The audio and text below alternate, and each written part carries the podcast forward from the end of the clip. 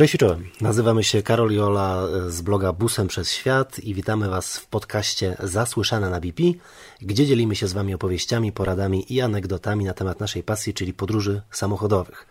W dzisiejszym odcinku opowiemy Wam o podróżowaniu z dzieckiem, bo od dziesięciu miesięcy podróżuje z nami nasza mała córeczka Gaja, a wcześniej sami podróżowaliśmy naszym busem przez kilkanaście lat.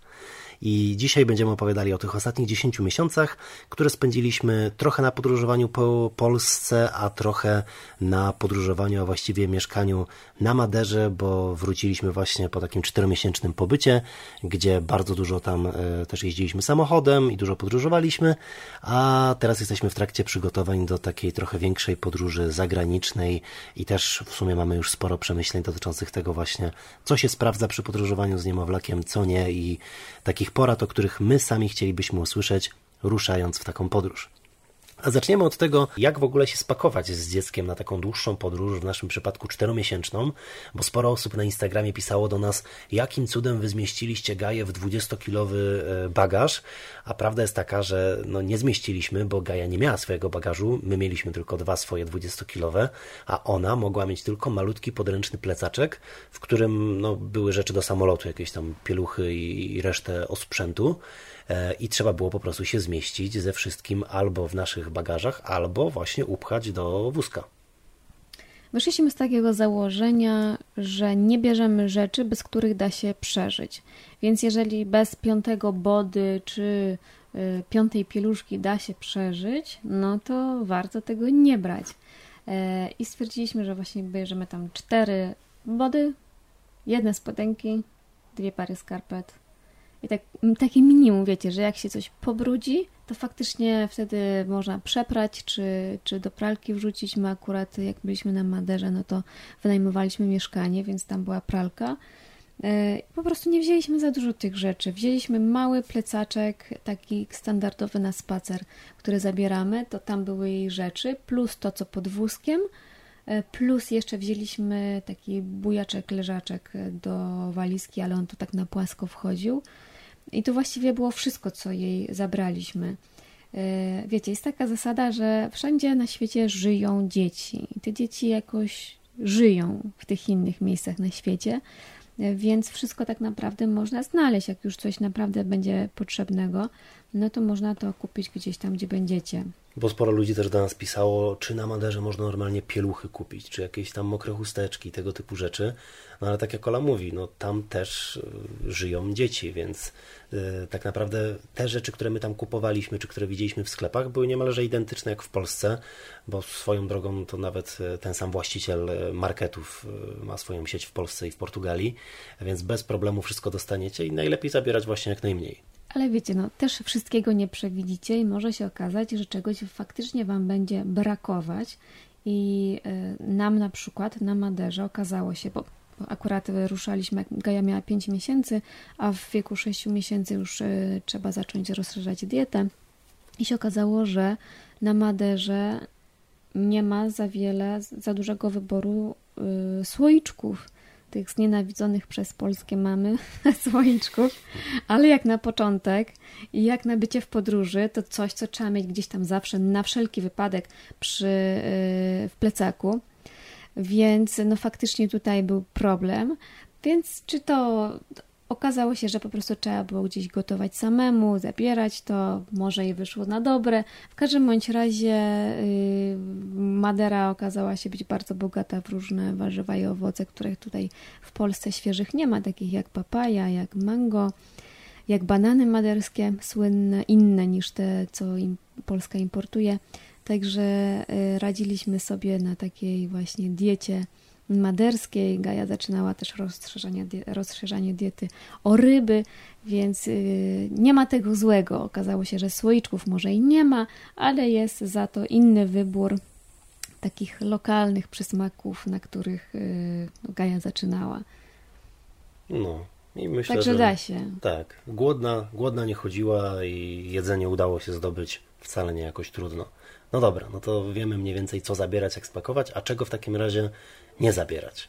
bo na przykład mi się wydawało na początku, że bardzo dużo zabawek będziemy musieli zabrać, a w sumie zabraliśmy, nie wiem, za dwie zabawki jakieś? Czy, czy... Wzięliśmy taki mały woreczek jakichś podstawowych gryzaków yy, na wypadek ząbkowania, no bo wiadomo, że jak, no jak ruszaliśmy, Gaja nie miała zębów, ale podczas podróży wyszło aż sześć, więc byliśmy przygotowani z tymi gryzakami, ale gdybyśmy ich nie mieli, no to spokojnie też byśmy na miejscu jakieś znaleźli. Ale mieliśmy taki mały worek właśnie tych, tych, no woreczek, bo worek to za duże słowo. Dodatkowo wzięliśmy jej jakąś tam jedną taką jej ulubioną zabawkę, którą faktycznie się od czasu do czasu bawiła, bo wiadomo, że dziecko nie ma takiej, nie istnieje taka zabawka, żeby dziecko siedziało i się nią Bóg wie ile bawiło. Dlatego też nie ma co tak zabierać tych zabawek, bo te dzieci się nie bawią tymi zabawkami. Więc na miejscu kombinowaliśmy i robiliśmy jej zabawki z różnych rzeczy, a to jakieś yy, bączka Karol zrobił z... Z wyciskarki, wyciskarki do pomarańczy na przykład, którą w mieszkaniu znaleźliśmy.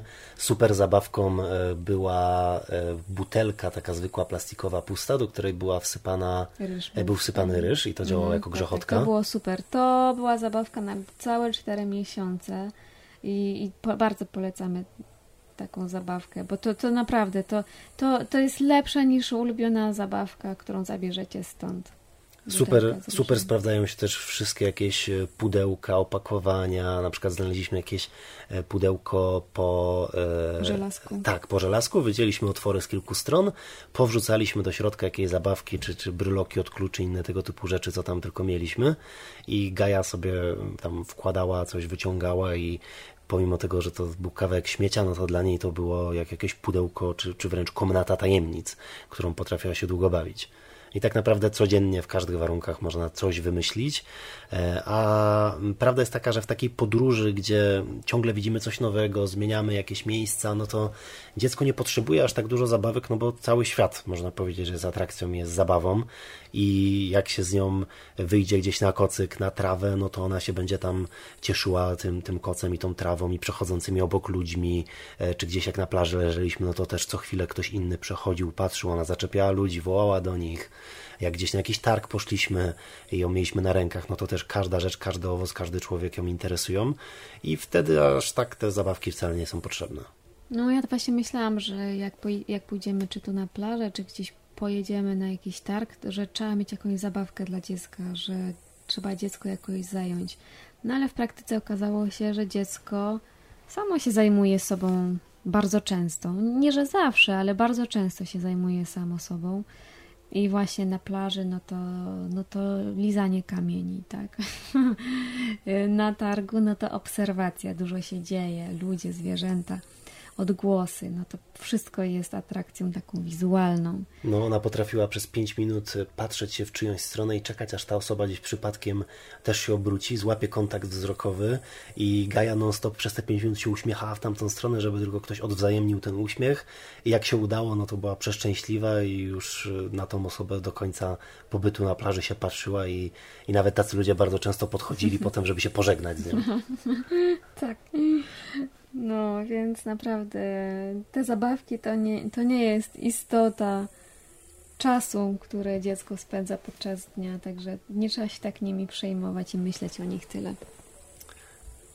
W ogóle my akurat na Maderze, no to był trochę inny rodzaj podróży, bo można powiedzieć, że przeprowadziliśmy się tam na kilka miesięcy i tam mieszkaliśmy i pracowaliśmy, ale na co dzień jednak podróżujemy samochodem i właściwie codziennie jesteśmy w innym miejscu i można powiedzieć, że uprawiamy takie kamperowo vanlife'owe życie.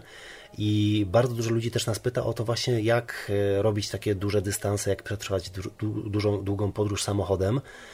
I też mamy parę takich właśnie swoich już wypracowanych sposobów, jak to zrobić, żeby dało radę z dzieckiem przejechać kilka godzin czy kilkaset kilometrów. Na pewno staramy się dopasować jakoś do trybu dnia dziecka, które no teraz Gaja ma jeszcze można powiedzieć, że dwie drzemki, czasem jedną drzemkę dziennie i jak wiemy, że mamy długą trasę samochodową do zrobienia, no to staramy się wystartować w tą trasę wtedy, kiedy Gai po prostu zaczyna się drzemka, żeby jak najdłużej taką, e, taką trasę samochodową przetrwała. A jeśli chcemy zrobić jakiś e, szlak, no to wtedy też się staramy wstrzelić tak, żeby pójść na szlak, jak ona e, śpi. I wtedy też to nosidło czy chusta się super przydaje. Dzieci lubią raczej spać w nosidłach i w chustach, tak nam się wydaje. No szczególnie na świeżym powietrzu, jak jest, nie ma jakichś, wiecie, takich odgłosów niespodziewanych, bardzo głośnych, no bo wiadomo, jakbyśmy po mieście chodzili, to pewnie ciężej. Chociaż zdarzyło nam się, że w sumie też byliśmy wśród ludzi na jakimś pikniku i Gaja też zasnęła. Kwestia tego po prostu, żeby już wyczuć dziecko, po ilu godzinach od wstania ona potrzebuje kolejnej drzemki. Jak wiemy, że u nas jest tam chyba około trzech godzin, no to, że nadchodzi ten czas i to, że ona się robi gdzieś tam marudna czy, czy trzeoczy, no to dlatego właśnie, że szykuje się drzemka i wtedy albo pakujemy się do samochodu, albo ruszamy na szlak. No i też nie możemy przeciągnąć tego momentu, żeby ona długo była zmęczona, no bo wtedy już jest bardzo, bardzo zła i wtedy to już nie wsiądzie w nosidło, ani nie wytrzyma też w foteliku, więc też nie możemy za długo jej wstrzymywać z tym zmęczeniem. I z tego, co tak rozmawiamy z ludźmi, no to chyba większość ludzi tak ma. Jeszcze taka porada a propos długich podróży samochodem, to warto mieć w samochodzie jakieś zabawki, których dziecko nie widzi na co dzień. Takie zabawki, e, które są tylko w samochodzie, które, którymi się dziecko jeszcze nie znudziło i jak wsiada do auta, to wręcz się cieszy, że jest ta zabawka i faktycznie potrafi się tą zabawką dłużej, dłużej gdzieś tam zająć. E, czy właśnie starać się przed takim wyjazdem wymyślać coś nowego, jakąś nową zabawkę i, i mieć dla niej taką niespodziankę, która jest w stanie potem ją zająć na jakieś pół godziny. I to naprawdę nie musi być jakaś wymyślna zabawka, to nie musi być zabawka, którą kupicie w sklepie. To musi być po prostu coś nowego, czego dziecko nie widziało. Albo co widziało ostatni raz dwa tygodnie temu, to już dziecko nie pamięta, już pamięć tak, wyczyszczona. A, a ludzie, którzy mają większe dzieci, też nam opowiadali, że szykują im jakieś takie um, podróżnicze boksy albo takie tak. teczki tajemnic, że właśnie jakaś nowa kolorowanka, jakieś nowe kredki do pokolorowania albo jakieś ciekawe kredki. Jeszcze nie wiemy, co to są ciekawe kredki, ale się dowiemy nie pewnie. Jakieś inne kolory, niespodziewane. Świecące może, grające. No. I ponoć dzieci wtedy wręcz się cieszą, że będą jechały samochodem, czy będą w podróży, na przykład samolotem, bo w samolocie przecież też można tak, zabierać takie teczki. Jakaś niespodzianka. No, dokładnie. A jeszcze kończąc, bardzo ważna kwestia, bardzo ważna rzecz, którą musicie mieć, czy to na szlaku, czy to w samochodzie, yy, czyli koc. Koc wszędzie zawsze miejcie ze sobą, nie musi to być wielki koc na pięcioosobową rodzinę, gruby jakiś, który jest ciężki i, i ciężko gdzieś go trzymać pod ręką, to może być zwykły taki cienki koc, miejcie go w wózku czy w plecaku na szlaku, bo dziecko będzie potrzebowało przerw. Czasami dużo przerw, zależy od dnia dziecka, ale zapewne jak gdzieś ruszycie w trasę, czy w drogę, czy, czy samolotem, czy gdzieś będziecie, no to dziecko będzie chciało się rozłożyć na trochę, żeby wyciągnęło kości, żeby się trochę pobawiło, żeby, żeby poćwiczyło mięśnie, także ten koc się super bardzo przydaje. Dorosły też może korzystać z tych chwil, że to nasze życie jest takie zabiegane i ciągle coś mamy do robienia, że takie leżenie na kocu z dzieckiem to jest naprawdę ogromny relaks dla dorosłego, także polecamy nie tylko dla dzieci, ale też właśnie dla nas dorosłych, żebyśmy korzystali tych, z tego czasu i z tego przywileju, że jesteśmy rodzicami małego dziecka i że musimy sobie na tym kocu poleżeć, bo to jest naprawdę fajne i relaksujące. No myślę, że gdyby nie Gaja, to na pewno byśmy codziennie w jakimś parku się nie zatrzymywali, żeby się położyć i popatrzeć po prostu w niebo, podpoczywać, no bo jednak szkoda czasu na takie coś. No i od razu już się chce szukać kolejnych miejsc, atrakcji, poznawać nowych ludzi i tak dalej, a dziecko jednak wymusza trochę taki slow travel.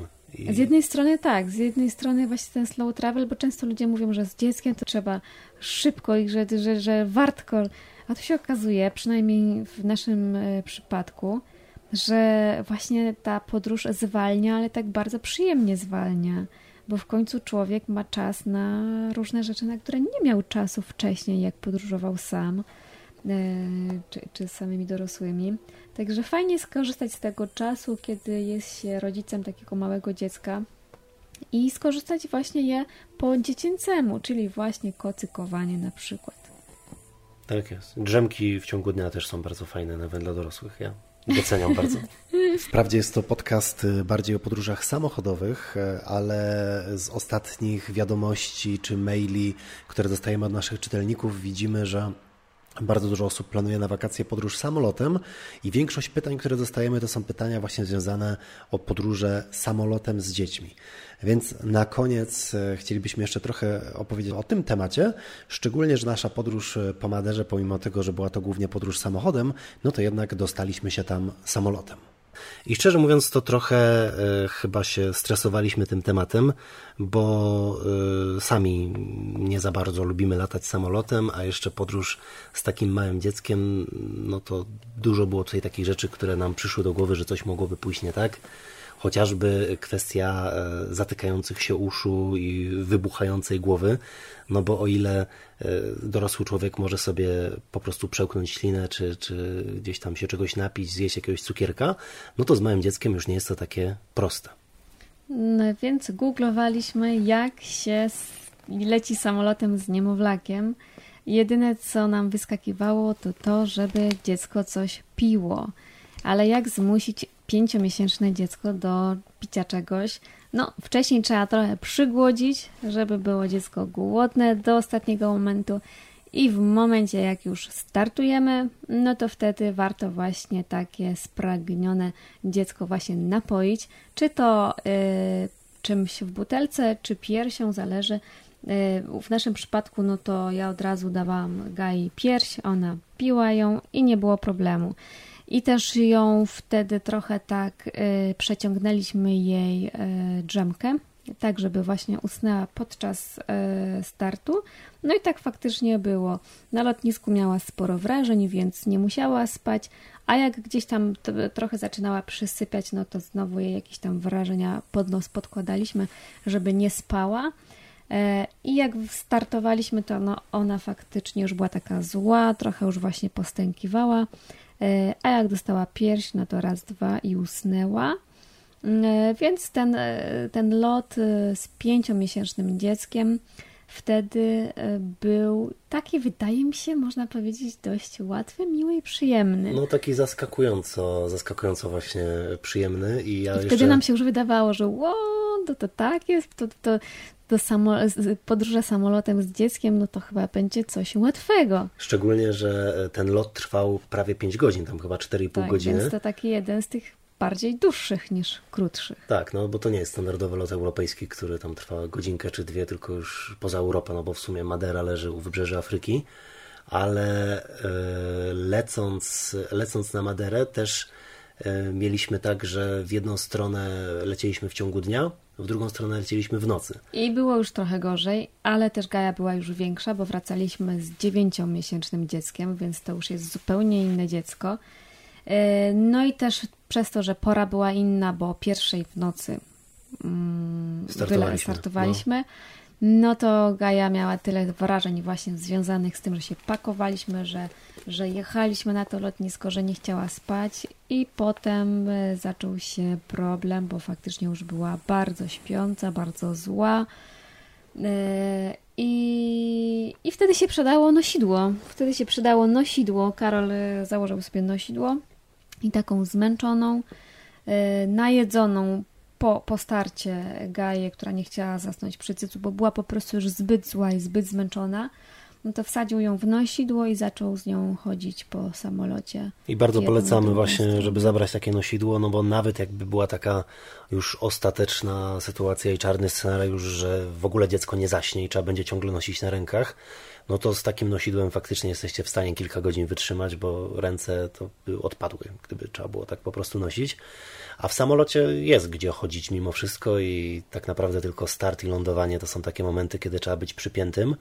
I tu od razu też istotna informacja, że takie małe dzieci nie mają swojego miejsca i podczas startu są wsadzane po prostu na kolanach. Dostajecie taki specjalny dodatkowy pas, który się przypina do swojego pasa, więc dziecko można tak naprawdę już podczas startu mieć na rękach i można je właśnie wtedy karmić nawet piersią, bo tak naprawdę właśnie ten start i to lądowanie, one są najgorsze, bo wtedy jest zmiana wysokości, zmiana ciśnień, no i przez to się zatykają uszy i tak czytaliśmy, że większość dzieci, które potem płaczą przez cały lot, to są dzieci, którym się zatkały uszy i już trochę nie wiadomo, co z tym wszystkim zrobić potem.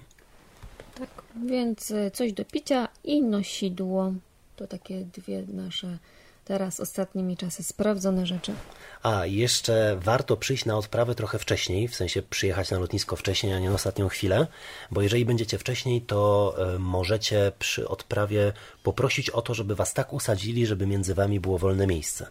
I my faktycznie, lecąc z Warszawy do z Warszawy na Maderę, byliśmy na samym początku i poprosiliśmy o to i jako jedyni ze wszystkich tam chyba z sześciu, siedmiu rodziców z małym dzieckiem mieliśmy takie wolne miejsce, a to jest naprawdę bardzo duża wygoda, bo byliśmy w stanie sobie nawet zamówić jakieś jedzenie. Gaję położyliśmy na, na, na, na fotelu między nami, ona sobie tam poleżała, my mogliśmy zjeść. No, a propos jeszcze wózka, bo lecieliśmy z dużym wózkiem, nie mieliśmy żadnego wózka typu właśnie dedykowanego do podróży, tylko mieliśmy ten duży pierwszy wózek bez gondoli już co prawda, ale z montowaną spacerówką, ale to wciąż duży wózek, który tam chyba z piętnaście kilo łącznie waży i można go wsadzić do samolotu tuż przy wejściu na pokład, czyli podchodzicie pod samolot już na sam koniec, dajecie panu, który stoi gdzieś tam zawsze obok samolotu, ten wózek, on wkłada go do bagażnika, do doku. No, do i, jakiegoś luku bagażowego czy coś takiego. I wchodzicie wtedy po schodach sobie już z samym dzieckiem na rękach. I za taki wózek się nie płaci. E, chyba... Chyba w żadnych liniach, z tego co kojarzymy. Też mi się tak wydaje. Się nie płaci. Wszędzie... Na pewno sobie to spra... sprawdźcie, jak będziecie już lecieć. Ale my sprawdzaliśmy w kilku liniami. I w tych, co sprawdzaliśmy, to zawsze właśnie było, że jest za darmo i po prostu po wylądowaniu odbieracie ten wózek e, razem z innymi bagażami, ale najczęściej też na takim bocznym punkcie z gabarytami, czyli z takimi niewymiarowymi rzeczami. Tak. I my też pod wózek do tego kosza wózkowego naładowaliśmy wszystkie... A to właściwie... nieoficjalnie naładowaliśmy. Nie wiem, no, czy tak ale można. No ale co nie można? No, przecież widzieli tam, ludzie prześwietlali wózek, wiedzieli, co tam w środku jest, więc nikt nic nie powiedział, więc... No dodatkowa, dodatkowa przestrzeń w sumie była. Poza tym my tam naładowaliśmy co? No ciuszki, pieluszki, w sensie jakieś tetry, jakieś kocyki... Coś, co, co zajmuje więcej miejsca w walizce, a my to wpakowaliśmy pod wózek. No, myślę, a też okay. Spoko jest to, że tego wózka nikt nie waży, więc niezależnie od tego, ile sam wózek waży i ile napakujecie do środka, to możecie mieć tego faktycznie dużo. E, ale tak, faktycznie wózek był jeszcze prześwietlany i tak. nasz, nasz jest dosyć duży i taki dwuczęściowy i ledwo się tam zmieścił na to prześwietlenie. Okej, okay, to w temacie podróżowania z dzieckiem na dzisiaj tyle. Dziękujemy, że słuchaliście tego odcinka i do usłyszenia w kolejnych. Trzymajcie się, cześć!